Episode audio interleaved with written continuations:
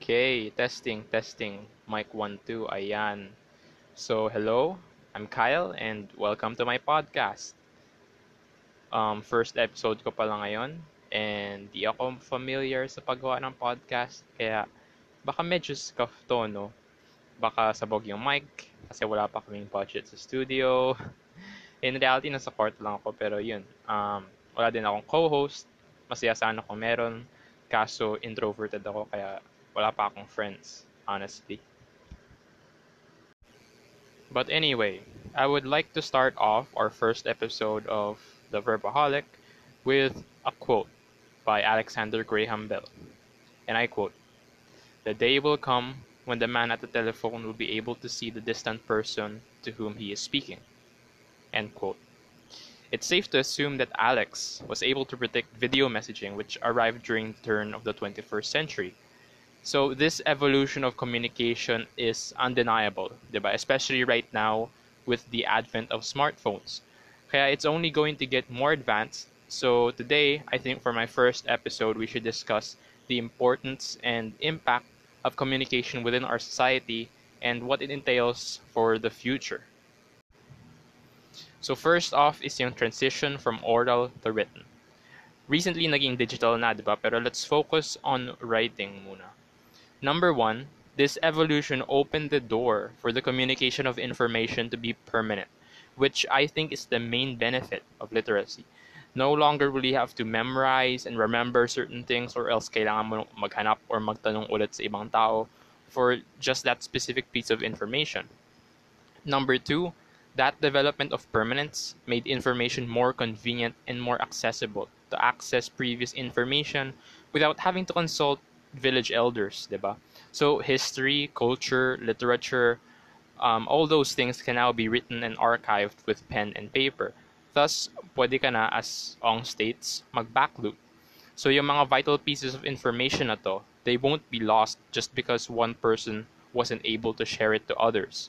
And this also meant that you could communicate with someone by writing them a letter. If they were halfway across the world, hindi mo na kailangan mag-travel great distances para lang i-contact siya in person.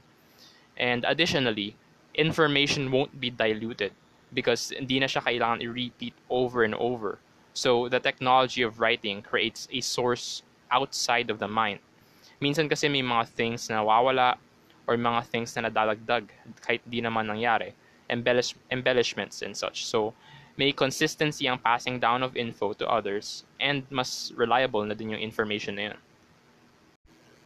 And now with the emergence of digital, lahat ng mga writing mas lalong naging permanent dahil hindi na kailangan maging physical copies lahat. Uh, that's what cloud storage is for now, di ba? Making it even more accessible and more convenient for the public. Further, this digital permanence made information much more secure than ever before. Di ba alam natin yung burning down of the Library of Alexandria? Shoutout sa mga history majors ko dyan. Isa siyang major blow sa, prag- sa pag-preserve ng information kasi ang daming nawala since sinunog yung main source of storage nila at that time. So now with the internet, redundancy yung solution dun. Multiple copies and multiple versions on multiple platforms of the same piece of information make it almost impossible to erase anything off the internet completely.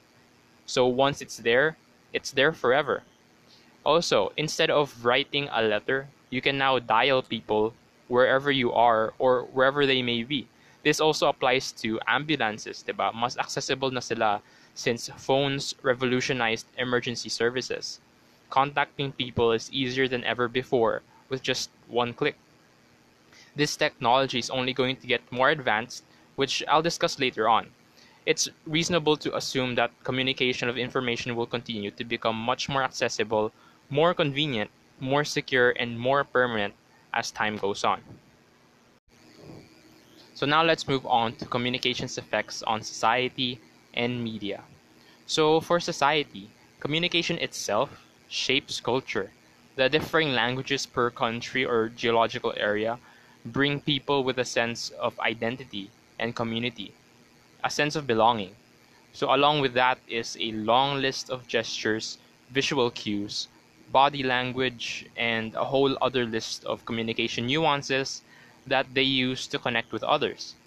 Um, like, isipin mo yung way of pointing ng mga Pinoys gamit yung nguso nila, di ba? Medyo weird siya para sa foreigners, pero yan kinalikhahan natin eh. So, it becomes integrated as part of our culture and thus part of our identity. Another one would be pagmamano, di ba? It's a show of respect. While for other Asian cultures, it would be bowing. Um, another one would be yung middle finger, di ba? Masama for most countries, pero sa iba, yung okay sign naman yung masama. So these are all forms of communication through gestures that is interpreted wildly differently by different societies for different cultures. So for verbal naman, things such as po and opo o yung pag-add ng san or kun sa end ng names kapag sa Japan, these are also other examples of verbal nuances between and among cultures that you won't find outside of it. As for media, communication itself is affected by how far technology has come or how it has evolved. So parallel sila or congruent yung changes. Example is yung innovation of smartphones, diba? It was a new way to transmit information and it thus also changed the type of media used by people for communication. Everything became digitalized. So inextricably linked talaga lahat yan. The form of media people and companies use for communication purposes corresponds to which emerging technology is relevant during a point in time. But one of the problems is that most people, especially here in the Philippines and much of the third world, can't access these new and rapidly emerging forms of media simply because they can't afford it. Yan ang tinatawag nating participation gap, or as other people might know it, the digital, the digital divide. Diba? It's where some families, specifically some rural areas, don't even have access to internet or technology for that matter. This means that with no media accessibility, they have no access to information. So as communication develops and evolves, yung mga tao na to, they can't keep up. And as a result, they get left behind dahil wala lang silang means to participate. So imagine a world, diba, without having a laptop.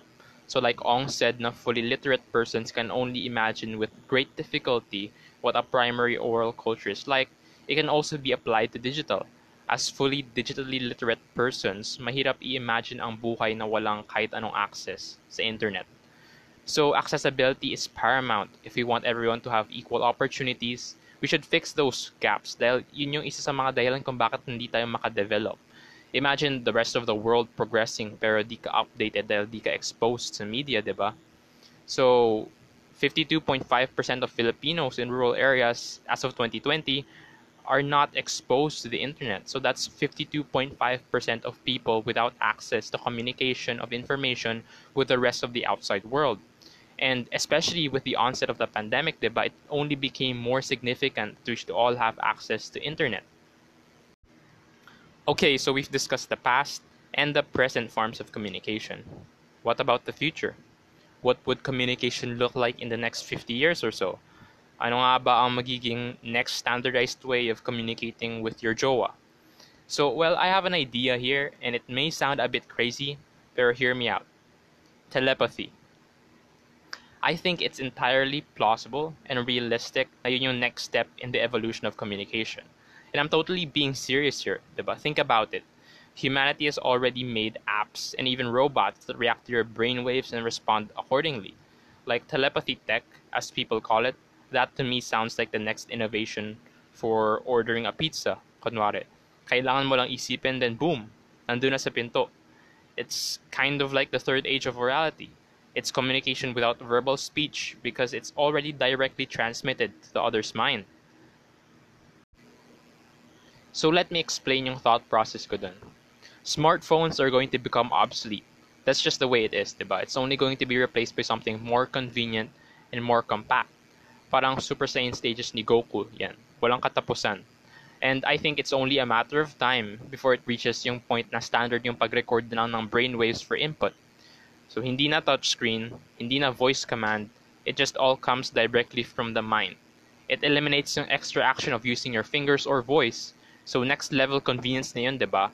and next level of compactness if magiging brain implant na lang siya kunwari or some sort of Neuralink.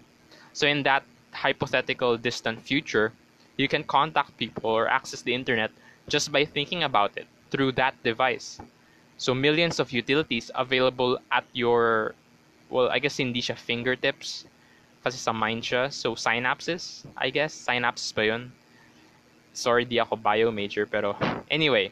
And like, it even extends the ads, diba? Like, when you search on your device, it's stored and makikita mo na lang mga ads for similar searches. Isn't that a form of mind reading already? Diba? Think about it. Ipe-predict nila kagustuhan mo based sa mga search mo before. And that is the current system already. And just think about how it's just going to evolve even further with better technology na directang naka-connect talaga sa isip mo. And yung media production, I feel like it's going to be the same thing. If you recall what I said earlier about the congruence of media and technology, mag-a-adapt lang yung mga companies and people sa new medium or new way of disseminating info to the audience. So kapag telepathy na, the ads would be even more intangible. Like, diba, before it was flyers or billboards, physical stuff. Today, it's videos or digital, digital images. In the future, it's going to be experiences inside your own brain. So, nagigets niyo ba? Parang VR, siguro yung pag-hypothesize ko sa kanya, advertise na yung mga products through sensations and feelings directly. Hindi na siya mag-go through yung other senses such as the eyes or the ears. But anyway, that's just my two cents though. So before we end, may question ako. It's just food for thought. But in this society we live in, you know, with the advent of emerging technologies and innovations and such, which of these do you think is more essential for the youth? A communications course or a technology literacy course? Thank you, and I hope you tune in next time. Peace.